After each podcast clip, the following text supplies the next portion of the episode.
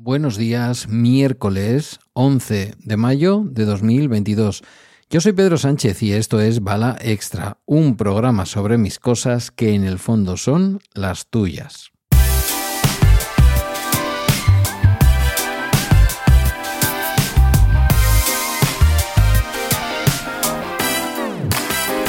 Y hoy me voy a poner un poco marxista, pero no salgáis corriendo, por favor, no os asustéis. Mirad, hoy, mm, hoy tengo el gusto de escribir en el diario.es barra Euskadi, periódico con el que sabéis que hacemos la colaboración del podcast de los viernes, el Bala Extra edición semanal, sobre un asunto que me tuvo bastante ocupado en la pasada década concretamente entre el año 9 y el año 13 de la pasada década. Bueno, de la pasada década y de la anterior, porque empecé en el 9 y acabé en el 13. Concretamente en el año 11, en el 2011, el 1 de enero, la comunidad autónoma del País Vasco recibía la competencia de las políticas activas de empleo. Era la última comunidad autónoma del país excepto las ciudades autónomas de Ceuta y, de, Ceuta y Melilla, que todavía siguen, si no recuerdo mal, sin eh, ejecutar sus propias políticas activas de empleo, pues Euskadi fue la última comunidad autónoma. Y esto fue así por una discordancia, voy a intentar no tomar partido, por una discordancia mm, histórica entre el gobierno de Euskadi, habitualmente liderado por el Partido Nacionalista Vasco, y los distintos gobiernos que en España han habido, y que venía a ser algo así como no queremos las políticas activas de empleo si no incluyes con ello todo el tema de las cotizaciones a la seguridad social.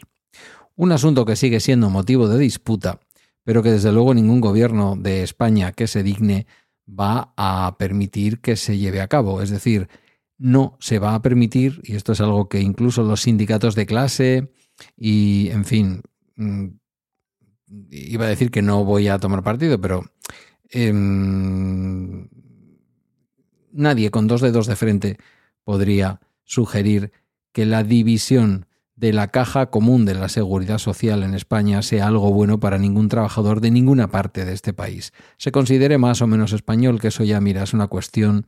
de sentimientos de pertenencia o identitarios que yo ahí no me meto.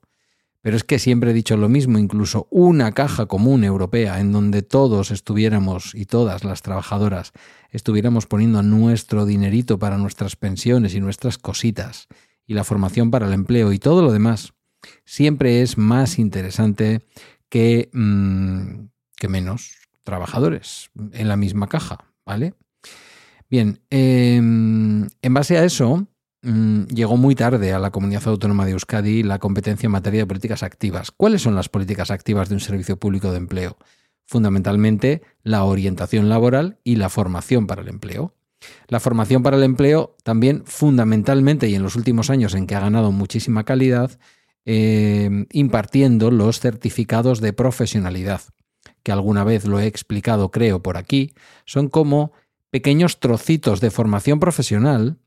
que permiten la ejecución, llevar a cabo una profesión concreta. Es decir, si yo tengo el título de formación profesional de em, hostelería, yo puedo ser jefe o jefa de cocina, puedo ser jefe o jefa de sala, puedo ser camarero o camarera de, de, barra de bar, de mesa, de sala, de lo que sea. Si yo tengo un certificado de profesionalidad, tendré la misma profesionalidad que alguien con el título de formación profesional, pero para una de esas ocupaciones en exclusiva.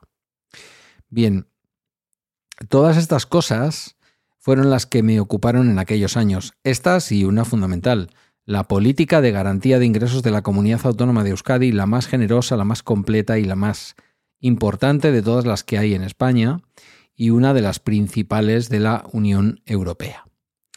Fueron años duros, estamos hablando de la, mm, bueno, iba a decir la post-crisis económica, ¿qué digo yo? Empezó en el 2008 y del 2009 al 2013 todavía estábamos inmersos como verdaderos, mm, en fin, como cuando un jabalí o un cerdito se mete en el charco y se embarra completamente, pues ahí estábamos metidos hasta el cuello.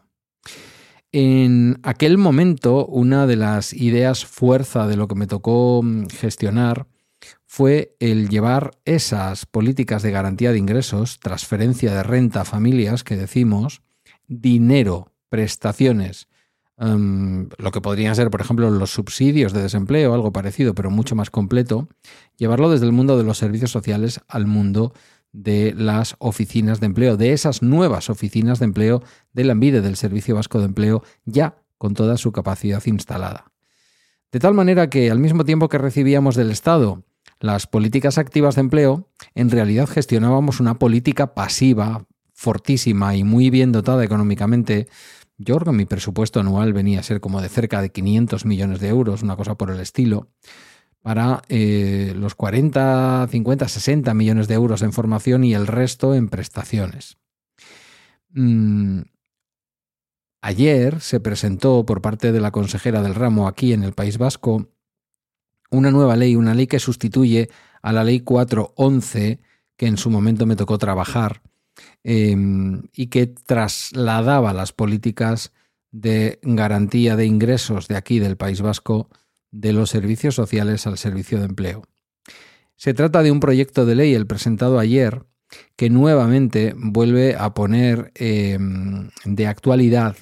la enorme eh, política de garantía de ingresos para las familias que hay en Euskadi. Enorme en muchos motivos. Y hoy he escrito un artículo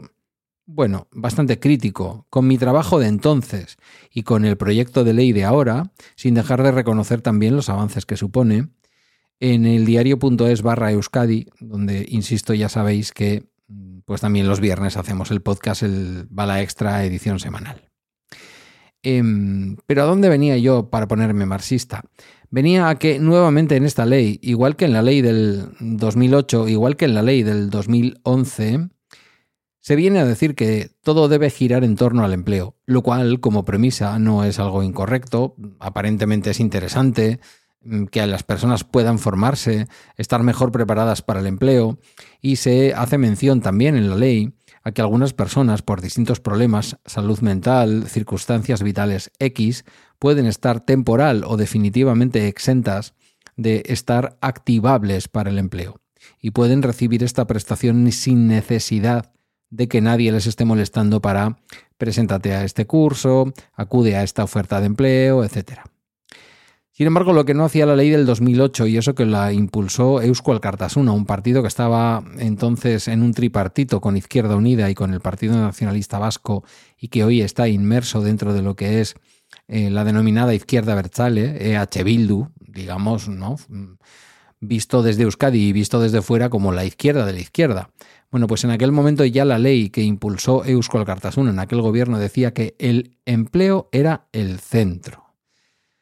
La ley del 2011 que impulsó el Partido Socialista de Euskadi, que contó con el apoyo del PP, en fin, después de ciertas refriegas y con el enfado del PNV, que no quería en aquel momento apoyar ningún gobierno que no fuera presidido por sí mismo aquí en Euskadi, y que me tocó impulsar a mí, entre otros y otras, eh, volvía a poner nuevamente el empleo en el centro. ¿Cómo no? Si llevaba las políticas de garantía de ingresos de los servicios sociales al servicio público de empleo. Bueno, pues nuevamente esta, este proyecto de ley del año 2022, que entrará en vigor a finales del 22, quizás a comienzos del 23, nuevamente vuelve a poner el empleo en el centro. Y sí, exime a algunas personas que puedan tener dificultades reconociendo que a lo mejor no están como para activarse para el empleo. Y yo digo una cosa, y esta es la reflexión de hoy que quiero lanzaros y escuchar vuestras opiniones. ¿Somos las personas las que no estamos preparadas para el empleo? ¿O es este sistema económico, esta estructura económica,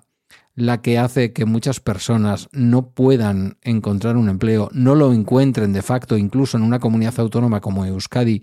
que en todo este tiempo de COVID apenas ha estado en torno al 10% de paro, eh, pero que nunca, nunca va a alcanzar la utopía del pleno empleo porque es eso, una utopía, y en pocos lugares se alcanza, y en pocos lugares en donde se alcanza, se alcanza con un empleo de calidad que realmente saque a las personas de pobre. Porque Podemos pensar en Estados Unidos en donde el empleo abunda. Pero ¿qué empleo? Empleos en donde hay que estar 24 horas del día trabajando, más o menos para mantenerse, pagar el alquiler y que tus hijos puedan ir a la escuela. Ya no te cuento si tienes una enfermedad, porque normalmente no vas a estar cubierto por un seguro médico. No digo que nuestro mercado laboral sea el mercado de Estados Unidos, ni tan siquiera el de algunos países de América o de América Central o América Latina, eh, quiero decir, América, América Latina, vamos a dejarlo ahí en general, sea del norte, del centro, del sur o del Caribe. Em, no digo otras partes del mundo, digo aquí, aquí. Eh, se está deteriorando tanto el empleo en las últimas décadas, se ha deteriorado tanto y es tan escaso Cualquier profesor o profesora que sabe de estas cosas, mm, a los que yo solamente puedo decir que escucho y leo de vez en cuando, nunca llegaré a tener su nivel intelectual ni su conocimiento, insisten una y otra vez en que no hay tal situación de pleno empleo, no existe tal utopía, esa isla utópica de Tomás Moro en donde nace de alguna manera la intervención social y el bienestar social y la idea de compartir y la solidaridad y el que todas las personas tengan derechos, eh, no va a llegar a través del empleo, porque el sistema capitalista, por defecto, no permite que todo el mundo tenga un empleo. Y nos volvemos locos criticando gobiernos, este, anteriores y los que vengan, diciendo que no se logra el pleno empleo. Llegamos a él casi en medio de una burbuja económica extraña en el 2007, Aquí en Euskadi, en el municipio en donde yo trabajo, había un paro masculino cercano al 2%, el femenino ya tal, mm, pero tampoco era muy exagerado. Y luego en otras partes de España, pues el paro bajó mucho, pero no llegó a estos niveles. Ese pleno empleo mm, que casi se consigue en algunos municipios de Euskadi entre los hombres en aquellos años 2007, 2006, 2005, es una verdadera anomalía estadística. Así lo dicen verdaderas eminencias en esto que tengo el gusto de conocer y con quien he tenido el gusto de trabajar. Te lo explican bien y entonces la gran pregunta es por qué seguimos señalando a las personas cuando no tienen ingresos suficientes en lugar de señalar a un sistema que hace que la pobreza exista. Puede sonar muy demagógico, pero verdaderamente es muy reflexivo y si tomáis la molestia de iros al diario.es barra Euskadi y buscar mi artículo, que estará por ahí no demasiado escondido porque el tema es tema de actualidad. Ayer estuvo abriendo durante todo el día em, la noticia, la edición del periódico aquí en Euskadi y hoy yo me imagino que el artículo de opinión que me ha apetecido escribir y los compañeros han tenido eh, la deferencia de publicarme estará por ahí bien visible. Leedlo y entended que no he llegado aquí hoy a hacer demagogia, sino a preguntarme verdaderamente si este es el mundo en el que queremos vivir.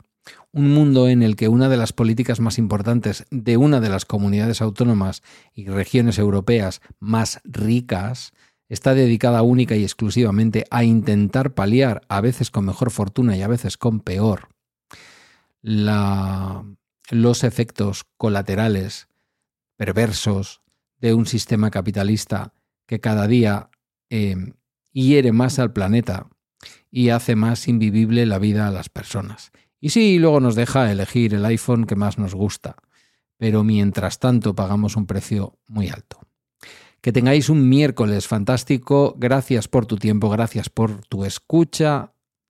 Mm, un besito o un abrazo largo, lo que tú prefieras.